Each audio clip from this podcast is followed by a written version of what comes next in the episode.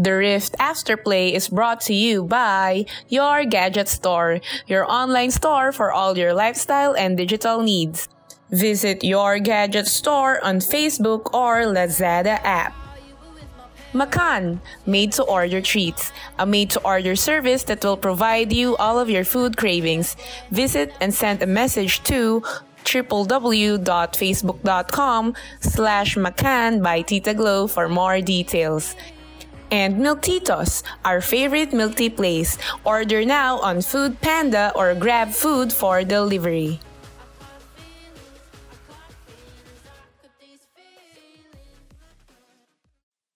Hello guys! Welcome back to The Rift After Play, and we're back again with another podcast. And this is the eleventh episode of our podcast. Kaya naman, sabi nga ni Psytex, para sa akin daw talaga tong episode na to. Kasi just in case you don't know, yung in-game name ko po is eleven. And this is the eleventh podcast. Tapos yung topic pa natin tonight, talaga namang favorite topic ko to talaga, as in. We're gonna talk about love languages. Itong love languages na to, itong topic na to, meron akong mga ibang makakasama dito. Yung The Rift Friends natin, pinagpahinga ko muna sila. Kasi diba, alam nyo naman, medyo matagal akong nawala sa podcast. Medyo ilang episodes na rin nagpahinga si Teacher Katy. Kaya ngayon, meron akong pasabog na comeback. And tonight, yung makakasama natin, mga friends outside The Rift. Okay? Yes, on leave muna sila. Shoutout nga po pala kay Art tsaka kay Psytex. Actually, si Psytex, nagpapahinga siya ngayon kasi yung episode from last week, yung tenth episode namin, talaga namang sobrang, sobra, sobrang tindi nung, ano eh, nung mga pinagdaanan niya dun sa podcast na yon. Kaya, nag-decide muna kami na ipahinga muna si Psytex. Nagkasakit silang dalawa ni Nick Nick. Ayan, Nick Nick, shoutout sa'yo. High blood ka pa rin ba? And then, yun na nga, ipapakilala ko muna yung mga makakasama ko kasi, ayan, hi Nick Nick, andyan na yung little sister ng The Rift. Ayan. So, eto na, yung friend, first friend ko, si Secret, charot.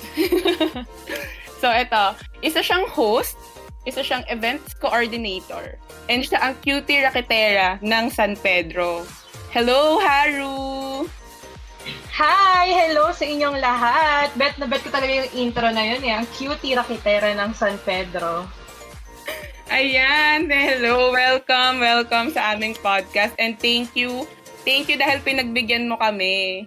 And syempre, of course, meron pa tayong isa pang makakasama dito. Ito, travel vlogger to, guys. Follow nyo yung, yung Instagram niya. Grabe yung mga post neto. Eh. Hindi ko kinakaya. Grabe talaga. And ano to, founder to, co-founder siya ng Travel Collective P H. Hello, Kev! Hello, Teacher Katy. Magandang gabi. Grabe naman yung, int- grabe naman yung intro mo sa akin. Totoo naman yon. Grabe. Ayun. So, ayan, aware naman kayo sa topic natin tonight, love languages. Actually, nung kinausap ko sila, natuwa sila sa topic. Favorite daw nila yung topic na yon. Bet na bet daw nila yung topic na yon. Tama ba, guys? Yes! Actually, sobrang ganda na itong topic na to. And looking forward din akong marinig yung mga sasabihin nyo about love languages. Okay, sige, simulan na natin to. Kasi feeling ko maraming makaka-relate sa mga friends natin. Lalo na yung mga friends natin dito sa The Rift. Talagang feeling ko need nila to eh. Kaya pinush ko talaga tong ano na to, podcast na to for them. Ahem, shoutout, Mayor. Baka naman. I-define muna natin kung ano ba yung love languages.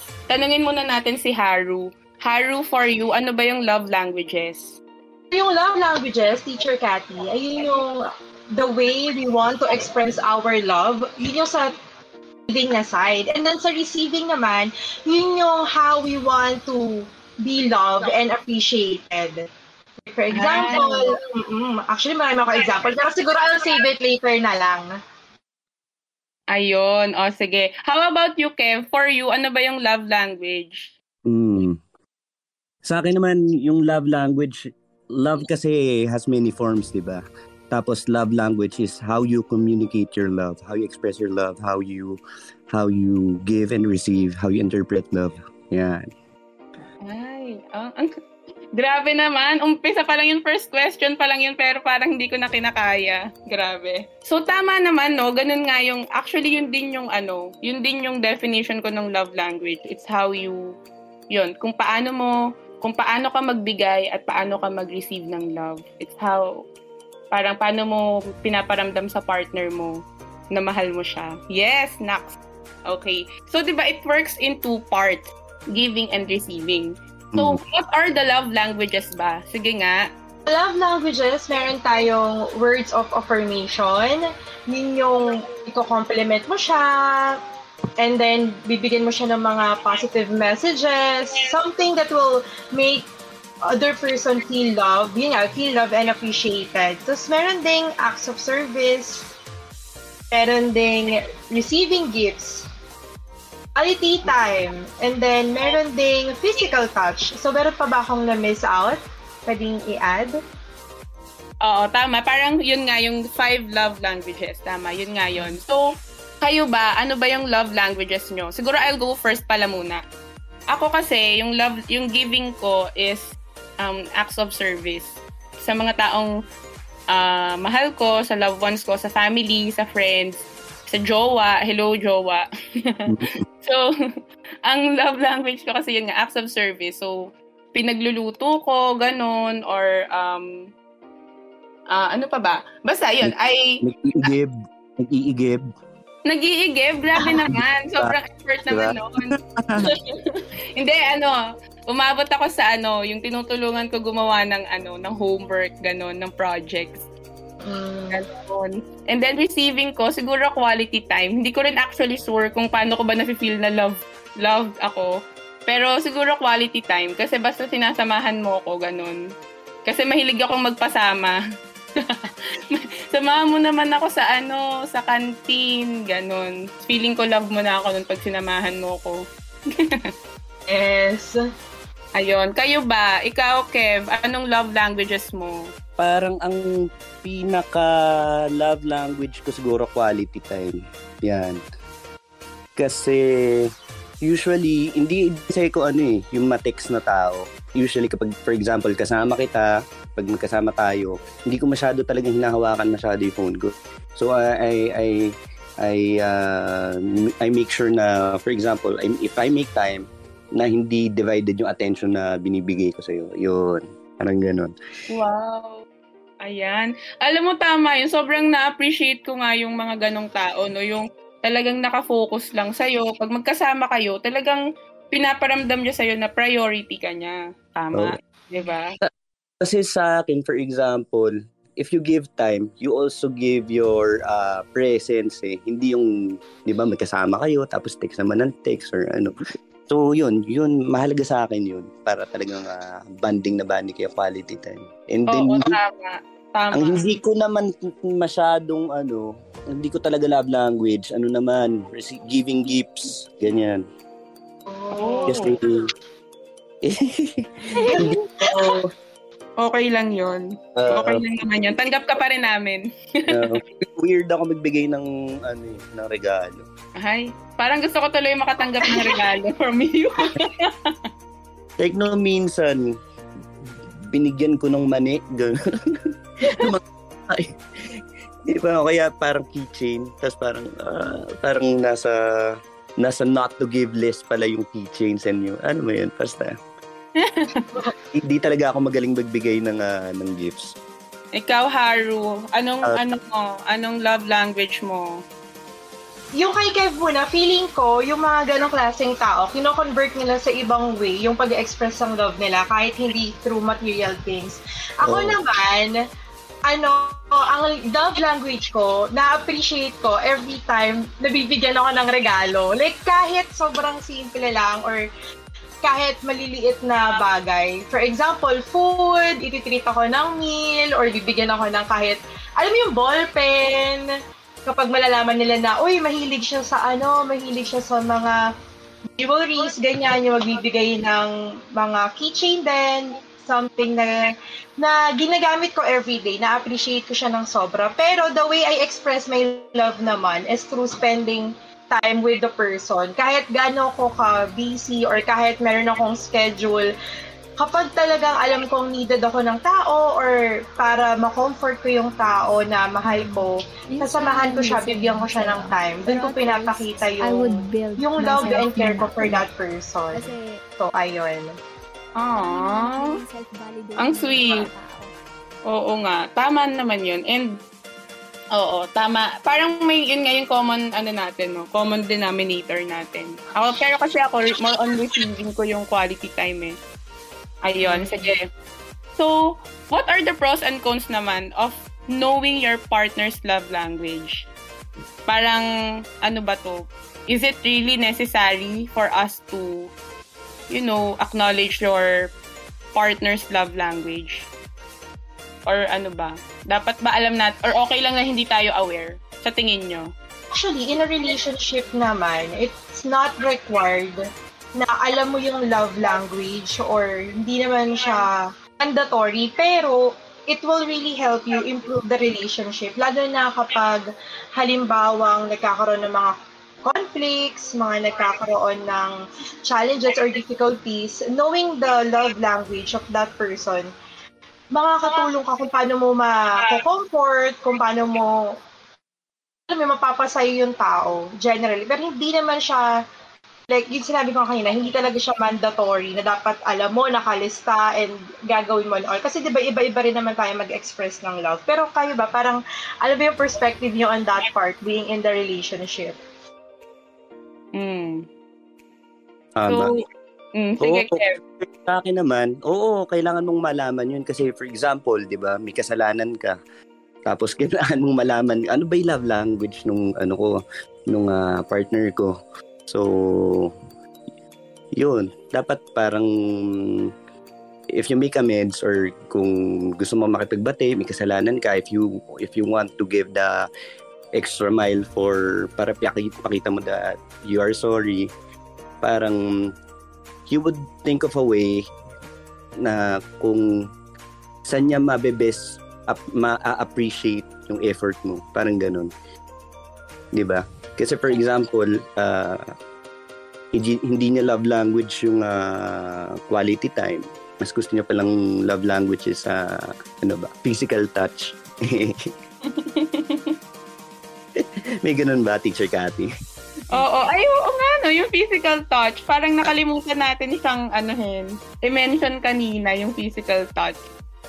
'Di ba? Yung mga ano, yung mga physical, yung parang na-feel or nakakapagbigay sila ng love or na- or nararamdaman nila na loved sila kapag ka hinahag, kinikiss.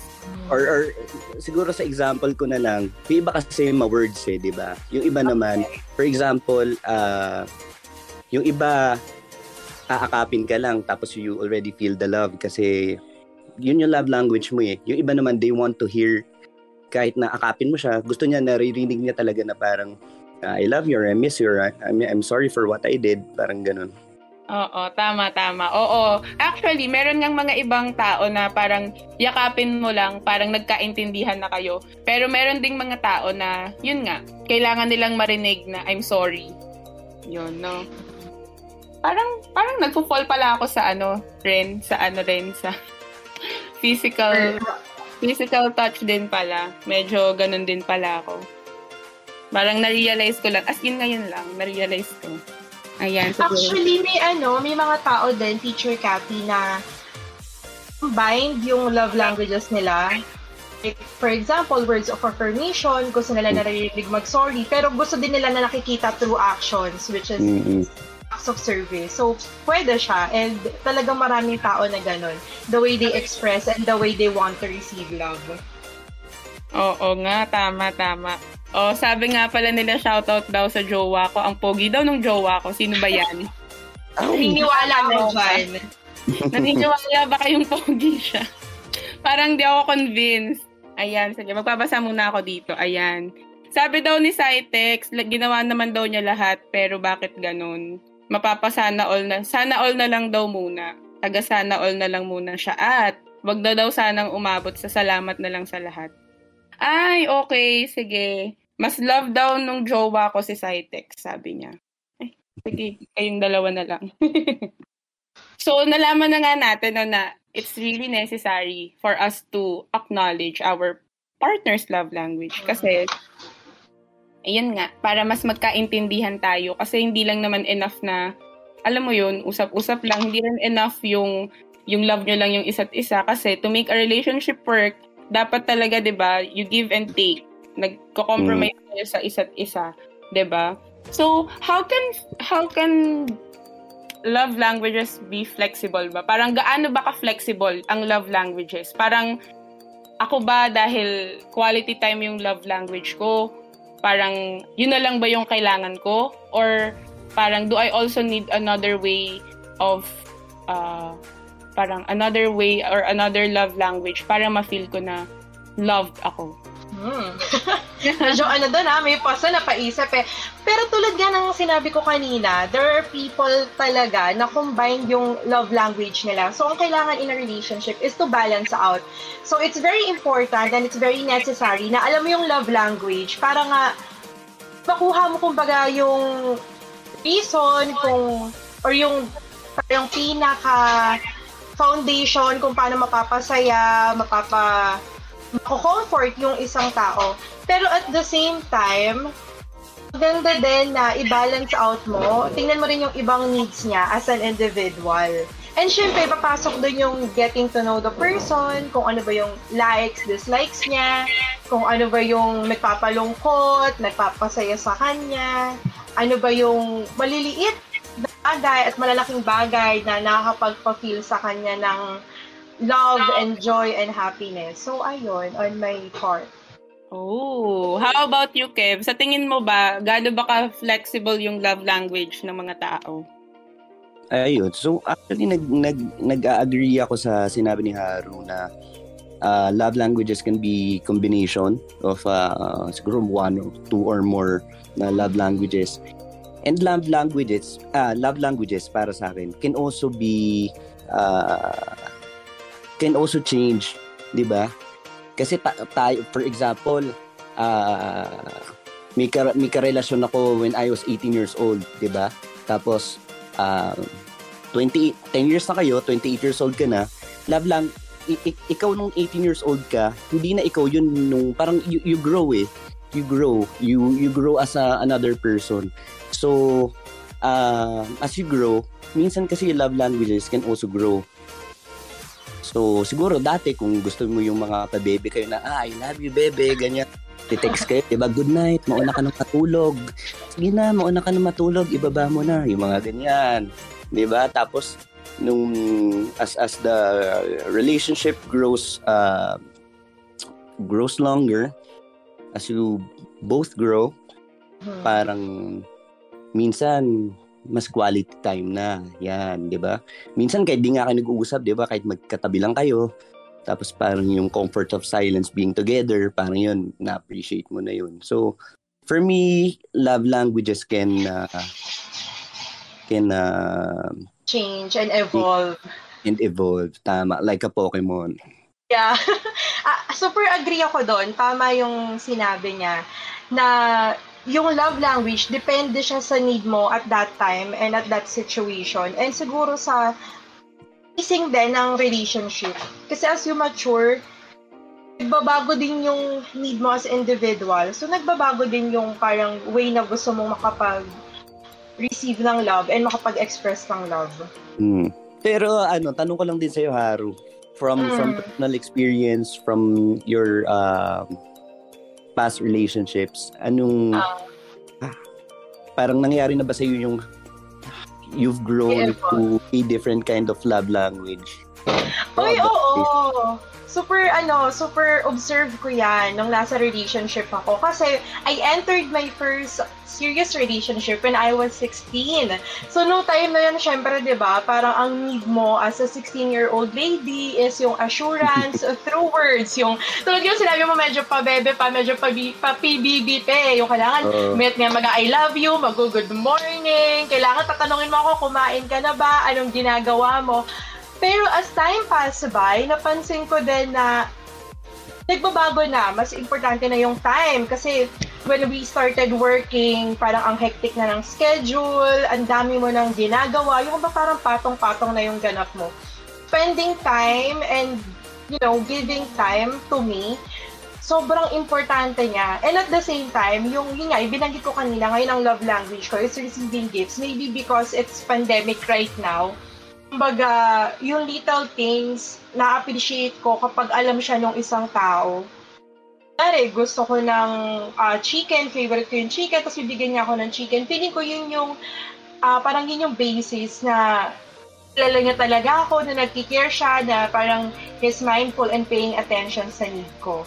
So ikaw naman, nakarelate ka din ba? Na-observe mo din ba yung pag-evolve ng love language? Um, marami naman kasi, um, kasi I'm, I, I'm currently in a eight-year, eight-year relationship. Nung, nung una talaga, talagang ako kasi yung tipo na mas gusto ko yung magde-date kami, mas gusto ko yung parang magta-travel kami together. Pero siya medyo love language niya yun is gifts eh. Eh ako hindi ako magaling magbigay ng regalo. So ayun, nag, pinag-uusapan naman namin, we communicate, tapos na parang uh, yung differences namin.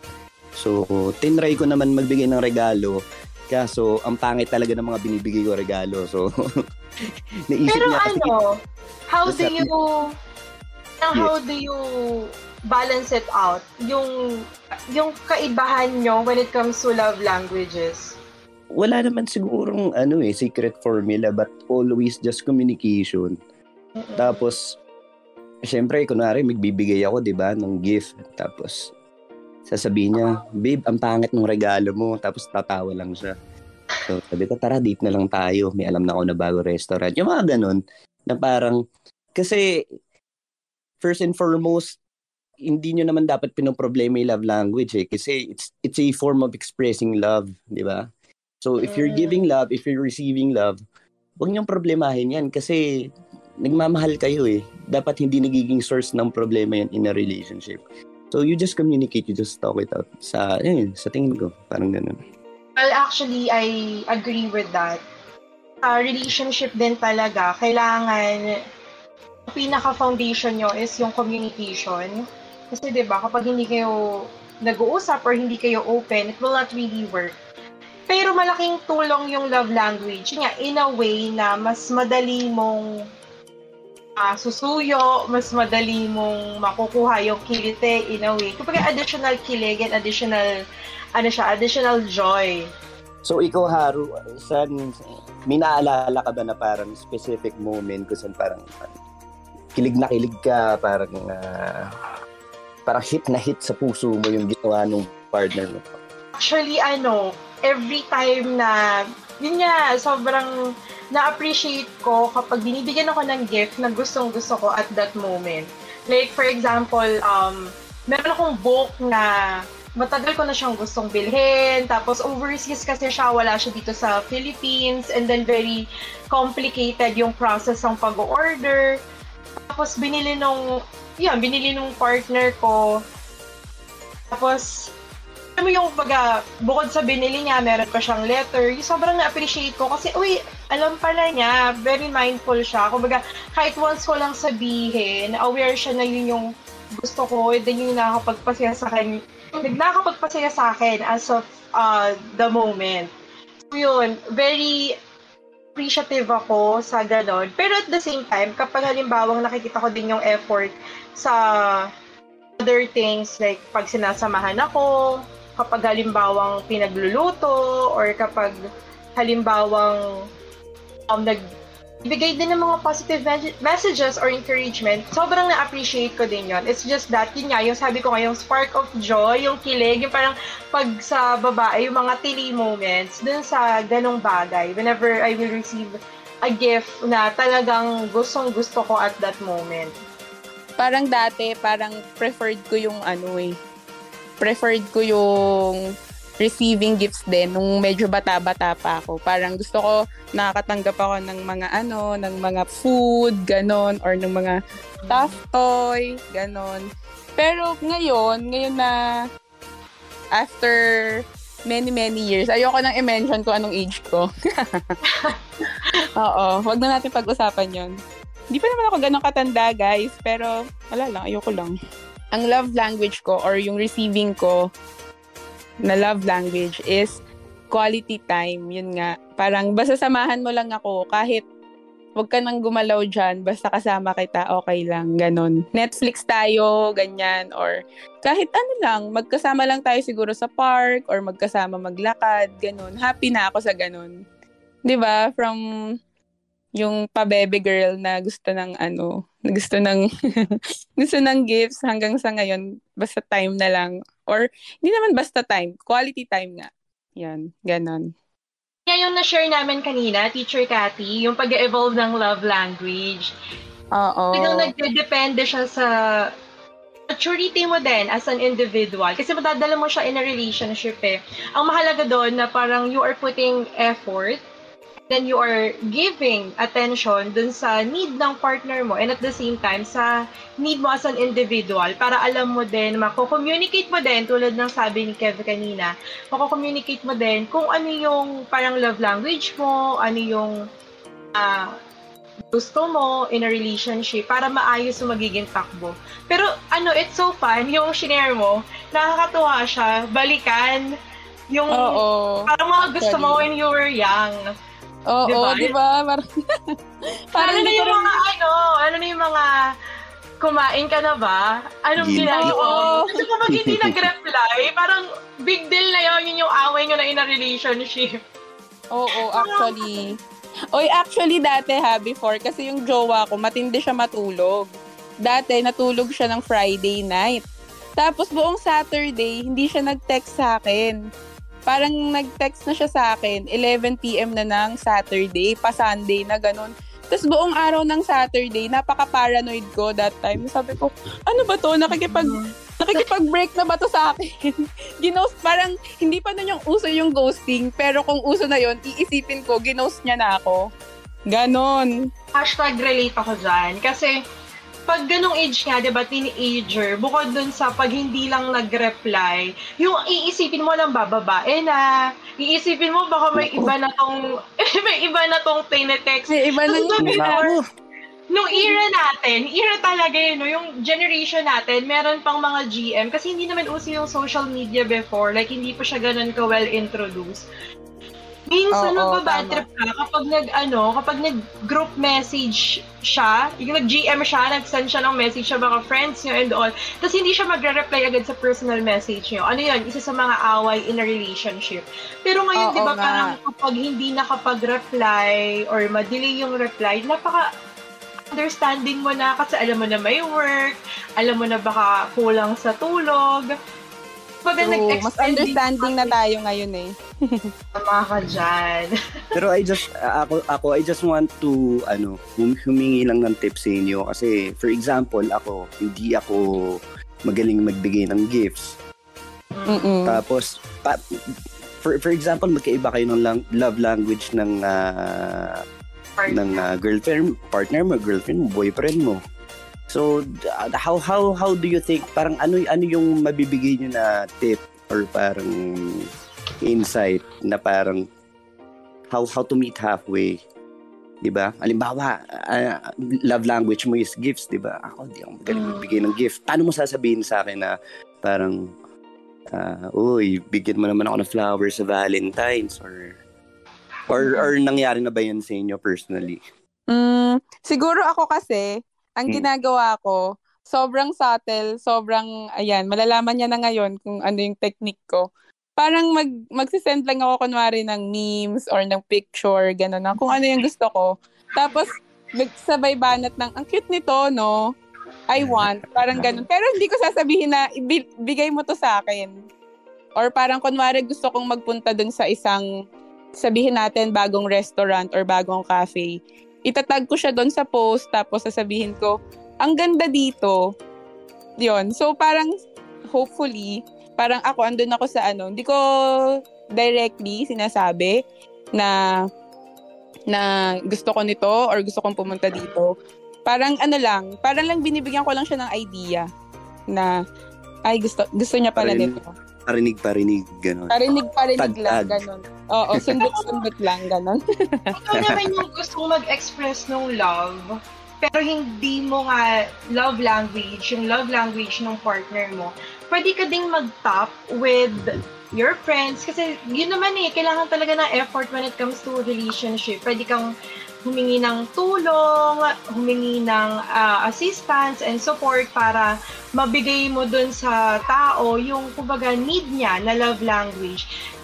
Kasi at the same time, iba din yung feeling ng receiving end kapag nakikita niya yung partner niya na nag-e-effort na uh, makuha at mabigay yung love language. As in, ano siya, very special sa feeling na parang, oy, di ba iba yung feeling na nakilala ka ng tao, iba yung feeling na nagbibigay siya ng talagang time, nag-spend siya, nag-i-invest siya para lang mapasaya ka. Ito. So yun, Ito. yun on my end. Ito. Tanungin mo lang, di ba sabi mga kanina communication, tanungin mo ano bang gusto mo, Uh, oh, ano na yung mga tampo-tampo, ano, diba? Ano, usual. Oo, oh, wag na yung tampo-tampo. Ay, na yung tampo-tampo. Oo, I mean, oo, para sa akin, wag na rin magtampo kung hindi na, alam mo yun, kasi minsan, hindi lang kasi talaga yun yung way ng isang tao to express his or her love. So, we have to understand din na sa ibang way niya yun na ipapakita, diba? Parang sobrang swerte nyo yung magpartner kung pareho kayo ng love language, pero kung hindi, diba, you have to make it work kasi well, parang, yun nga, wala namang taong sobrang magkapareho. Kahit kambal nga, meron silang, ano eh, parang Uh-oh. differences, diba? Kasi minsan, so, diba, ano yan, yung parang, ikaw bahala, anong gusto mo? Ikaw bahala, saan tayo kakain? Ikaw, kahit saan tayo, diba? Nako. Guil- guilty ka dyan, no, Kati? Me- medj. Solo po sa jowa ko. Pero ano yun, no? Yung narinig ko, usual response siya pag hindi mo nakukuha yung gusto mo. Ikaw na bahala. Sige na. Pero I just want to top up the topic. Kasi we've been talking about love languages and we've been talking about relationships. I just want to also uh, top up the topic lang na parang love languages can also be applied sa hindi lang sa relationships na romantic eh. Even with your family, even even with your friend. Pag may problema yung kaibigan mo, pag halimbawa, uh, how how do you receive uh, love of love uh, affirmation from your parents? Parang gusto mo ba sinasabihin ka ng anak, proud kami sa iyo, or gusto mo ba uh, iti-treat ka nila sa labas, di ba? Actually, ako lang gusto ko pinagluluto ako ng nanay ko eh. Ah, totoo yan, no? Iba kapag Oo. galing, ano. Kasi we also need to know yung love language nung, nung family natin, nung, nung friends natin, para we know din kung paano natin ipaparamdam sa kanila na we value them. Yes. Yung love language naman, um, it applies in all forms of relationship. Tulad nga ng sinabi nyo. Pero naano nyo ba, naranasan nyo din ba na you are a different person in a different group? Baga, iba yung love language mo sa group of friends mo na to, sa family mo, and then sa relationship. Parang na-observe nyo ba siya? Or nag-stick kayo dun sa individuality nyo?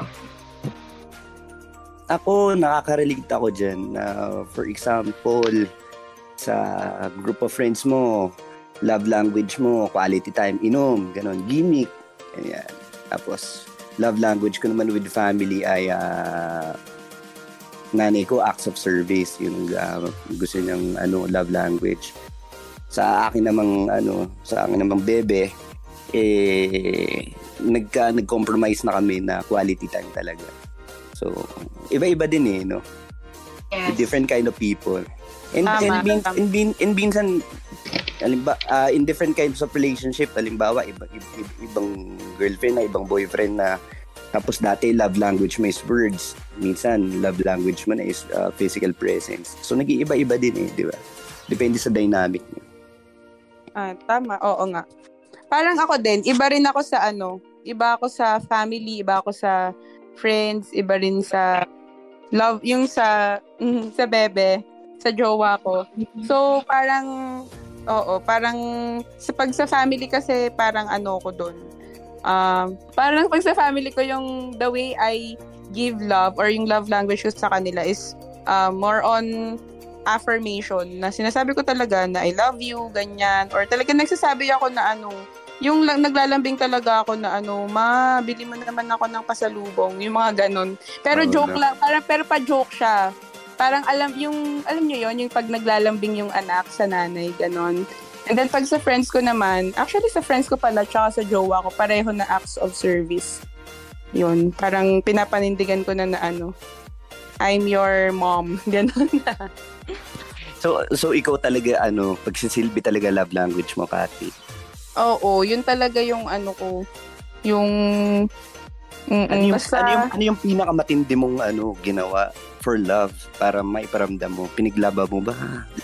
Pinaglaba? Paano ba? Siguro ano, parang wala, pinagluto ko, ganun. Ay, hindi. Alam ko na. Pero combination to ng ano, combination to ng, rece- ng gifts tsaka ng ano, acts of service. Ginawan ko ng ano, nag, alam niyo yung nagpiprint ka sa t-shirt? Um, yung ano, gumawa ako ng, bumili ako ng plain na t-shirt, tapos pin, pinrintan ko siya nung ano, bumili ako ng, anong tawag doon, fabric paint, tapos ako mismo yung nagpainting dun sa t-shirt. Anong ganon nakalagay? Ano yun, nobody loves you, parang ganon, parang nobody loves you. Tapos yung akin, nobody. Parang gano'n. Nagigets nyo ba? I hope, I, I hope, I hope. Ano naman siya? Parang ako si nobody, tas nobody loves you. Parang gano'n. Tapos sinuot nyo naman? Sinuot niya. Pin, Siyempre, pinilit ko eh. Oh. Siyempre, hindi, hindi pwedeng hindi isusuot yon. Pinaghirap. Hindi. Pero yun, mahilig ako mag-D I Y, ganyan. And then, mm-hmm. ngayon na marunong na akong magluto. Actually, before, nag-attempt din ako magluto. Nung hindi pa ako marunong magluto. Kahit na hindi ganun kasarap, talagang ano, pinagluluto ko pa rin siya. Pero ngayon, marunong na ako magluto. Yun. So, hindi na masyadong ma-effort yun para sa akin. Pero, before kasi, kung, na, kung yung, yung twenty eighteen na Katy, na hindi marunong magluto, sobrang laking effort sa akin yung magluto. Yung pinakamatindi. Kayo ba, anong pinakamatinding ginawa nyo? For love, for, for, love. Uh, for our partner. Actually, nakarelate ako kay Katy in a way na very, ano, very personalized din kasi yung mga gusto kong ibigay na gift. Nag-print din ako ng t-shirt, ang nakalagay, ano, forever. Tapos, yun dati, eh, magpapaprint ka, and then yung initials nyo. Nakalagay. Ah, oo, oo, oo. Kasi hindi siya ganun ka-pretty. Pero sinuot naman niya, na-appreciate yun, sinuot niya. Kasi pula yung, super pula, di ba pag, love, red, ang ang color niya. Super uh-oh. Pula pala nung, ano, nung design. Pero bukod doon, sa uh, mga simple gifts, pinaka, ko ah, ngayon ang ginagawa ko na sacrifice for the person that I love is kapag talaga nagbigay ako ng time when I cancel my schedule, my event. Kasi for me, di ba, napag-uusapan nga kanina na nagbabago yung love language mo as you mature and depende mm-hmm. sa ginagawa mo. Ngayon kasi talaga, napaka-importante sa akin nung career ko. Like, napaka-importante ng work ko, especially if I know may mga big projects, kapag alam ko na ganito yung kikitain ko sa, sa event na to.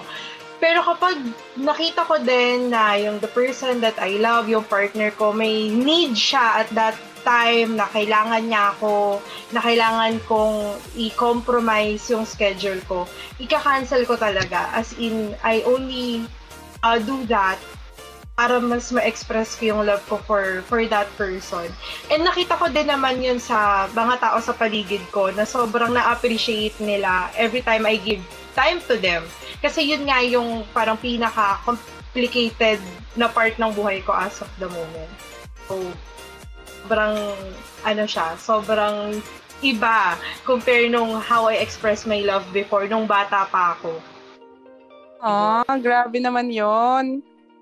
Nakakatuwa itong topic natin na we're talking about relationships, we're talking about love languages, tapos kung paano siya nag-i-intersect sa how we grow up as, uh, growing up, alam mo yun, uh, paano yung, paano ko nagmamature as a person. Tama, hmm. oo nga. Pero kayo guys, meron ba kayong mga non-negotiables? Parang how do you deal with a partner na, alam niyo yun, hindi naman ina-acknowledge or hindi na hindi niya naiintindihan yung love language at all? How do you deal with that? kung halimbawa yung partner nyo eh ano, parang kakausapin nyo ba yung partner nyo or will you just let it go?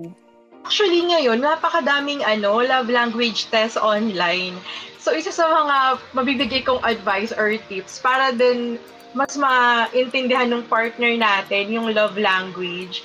Pwede nga silang, uh, kunwari, sa free time nyo, yung ano lang, pasadahan nyo lang, uy, mag-take ka naman nito, tapos mag-take ka din, tapos compare nyo siya. Yung kumbaga, magiging topic nyo siya, one form of communication, pag-usapan nyo, it will be part of your conversation. Tapos siguro kung ikaw may knowledge ka about love language, discussan mo lang siya ng, ng konti. Kasi diba, awareness mm-hmm. will, will really help din na mas maging open yung mind. Pero if, halimbawa na firm yung tao, and then, hirap talaga. It's very difficult for them to understand your love language. Siguro, ano lang din, understanding on your part. Kasi, gano'n naman, may itao na iba yung way niya kung paano mag-express ng love. Ang importante, they they are expressing love to you. Na, kumbaga, nandun pa rin yung security na mahal ka nila sa ibang form lang. Hindi lang sa form na gusto natin. But eventually naman, time pass by at saka kapag naman nag-grow na kayo together, maano din, ma-adapt din nila, makukuha din nila yung love language na gusto mo. Yun lang yung for me, pwede niyong gawin. Parang bu- ibudol niyong mag-take ng love language. Kasan? Ako, ano, I, I agree with Haru na uh, parang nag-a-adapt din kayo along the way. And then on on a personal note naman ako, uh, very direct kasi ko sa ano eh, tsaka malambing ako eh. Kaya kapag uh, may, for example, may gusto ko or more, ayun, alambingin mo lang, parang uy, labas man tayo or uy, kanya. Yung ganun. Landi-landi. Kaya kahit, ka, oh, dapat kahit na matagal na kayo, lalandiin mo pa din jowa mo. Tama naman. And uh, it works very well if alam mo kung ano yung love language niya, di ba? Tama, tama. Okay. Kasi meron akong mga ano eh, I remember so many people na parang they don't understand or parang they don't parang acknowledge their partner's love language. Yon, so yun nga, parang bumabalik tayo dun sa top sa ano kanina, sa pinag-usapan natin na it really helps to get to know your partner's love language. Actually, ano, ano example nun, Katy? Paano hindi ina-acknowledge na yung love um, language? Parang ano, parang parang feeling ano, mo di ka na mahal, ah di na niya ako mahal kasi uh, he's not showing the love the way that I see it, parang gano'n ba yun? Oo, parang gano'n. Parang, kunwari, ako, diba, quality, or parang, oo, tama ako, ang receiving ko, quality time. Pero hindi niya ako binibigyan ng quality time. Parang, kung ako kasi, yung partner, kung gano'n yung partner ko sa akin, parang iisipin ko, i-question ko yung sarili ko, eh, mahal niya ba talaga ako? Parang gano'n. May existential, ano ka, ano? Oo, magka, na, ah, ano kay, parang napapaisip ka, diba? So, mahal, mahal pa ba niya ako? Oo, mahal pa rin ba niya ako kahit maging sinulid ako? Nakuso yun, diba? Yung ganong question. Bakit, bakit sinulid? Eh, hindi ko rin sure, pero ganun yung nakikita kong meme sa TikTok, sa ano, yung, mahal mo pa rin ba ako kahit maging sinulid na ako? Pero, anyways, yun nga, parang, diba, in, sa mga partners, ganun, parang, may mapapaisip ka kapag ka hindi hindi na hindi mo nare-receive yung love language na hinahanap mo. Kaya sa akin parang importante sa akin to communicate with my partner na ito yung gusto kong ma-receive from you or ito yung sanang ginagawa mo para sa akin kasi kung anong kailangan mo eh i- ibibigay ko rin yun sa iyo, parang yun, i-reciprocate ko rin kung ano yung love language mo. Yun. Kaya sa baby ni Katy, makaramdam ka naman daw. actually, actually hindi, mabait naman yung jowa ko. Paparamdam niya naman sa akin yung, ano, yung love. Yee! Nak, bibili ako niya ng maraming food. Pero na-observe nyo, no, sa ano, sa love language, very importante yung trait na mindfulness. Diba? Uh-huh. Parang the more that you are mindful, the more na mas ma-execute mo and ma-deliver mo yung i-express ang love language mo and at the same time yung love language ng partner mo. Mm-mm. Tama. Tama ka. Parang, ayun. So, mga ano niya, mga may jowa dyan, alam nyo na kapag nag-post ng nag-share na ng mga ano, ng mga favorite food sa F B, mga nagsasana all. Oo, alam nyo na ibig sabihin nun. Alam nila yun. Alam na nila yun. Pinag kayo, no? Parinig-parinig lang pala. O, ako pa naman, di ako nakakaramdam ng ano. Kapag hindi sinasabi sa akin, diretso. Actually, pareho kayo ng jowa ko. Hindi, dapat, yung sa jowa ko, dapat din na diretso siya actually. Kung ano, mas gusto niya yung straightforward kesa yung nagpaparinig-parinig. Pero ako kasi, ang way ko nga, parinig-parinig. Pero, ayun. Eventually, parang nasanay na lang din siya sa akin na ano, ay, paparinig siya, ganun.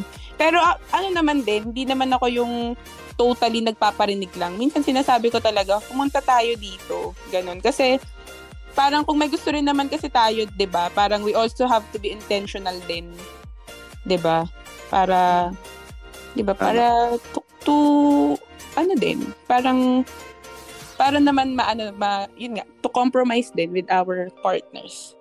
And and and siguro sa sa love languages, isa sa mga pinakamahalagang bagay is we're talking about love languages, 'di ba? And and we're Uh-oh. talking about giving love, receiving love, and and how how we want the other person to be happy, 'di ba? Kasi yeah, that's why you're giving service kasi you want him to be happy. That's why you're giving him gifts kasi you want him to be happy. Diba? Yung mga ganun. Oo. Actually, oo. It all boils down sa kung ano yung magpapasaya dun sa partner natin or dun sa taong mahal natin na binibigyan natin ng, ng love, ng ano. Whether it be our parents, our siblings, uh, friends, or yun nga, mga uh, partners. Oo. It all boils down kung saan sila magiging masaya. Yun lang naman yun eh. Actually, oo. To make it simple, yung love language, Uh, it's a way of making the people that we love happy and, you know, um, loved, feel loved. Yun lang talaga siya. Parang to put, to put it in, the, yung parang pinaka-pinaka-simpleng ano niya, pinaka-simpleng way. Yun. So guys, any advice naman sa mga ano, let's wrap it up with one-time, big-time advice sa mga listeners natin about love languages. Ako, ang pinaka may advice ko lang, magkaroon din tayo ng knowledge about love language. Kasi kapag halimbawang alam na natin yung love language, it will be easier for us na gawin yon, mag-take action. And then, siguro, kung yung partner natin, hindi pa ganun ka-aware or hindi pa ganun ka-open, discussion din natin kasi in a relationship naman there are a lot of conversations, so ipasok lang natin para ma-instill. Pero at the same time, tulad ng mga sinabi natin kanina, ang pinaka-importante naman doon is for you to know kung partner mo as an individual, uh, things that makes them happy, paano nila ma-feel yung appreciation, paano sila kikiligin, alam yon, kung kapag galit sila, paano sila susuyuin, yun naman yung pinaka-foundation eh. And communicate in case hindi man nakukuha ng partner mo yung love language mo para merong understanding. Kasi sa love language naman, ang pinaka-importante doon is yung execution. Para ma-express mo and mabigyan ka din ng love. Shower ka with love. Yan lang on my part. Okay, how about you, Kev? Sa akin naman siguro ang final tip ko is uh, huwag kang matakot magbigay ng pagmamahal. Yun.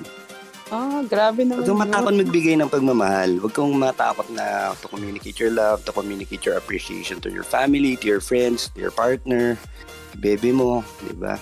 Kasi mm-hmm. minsan, minsan natatakot tayo to to to give love because baka baka mamaya hindi ma-reciprocate.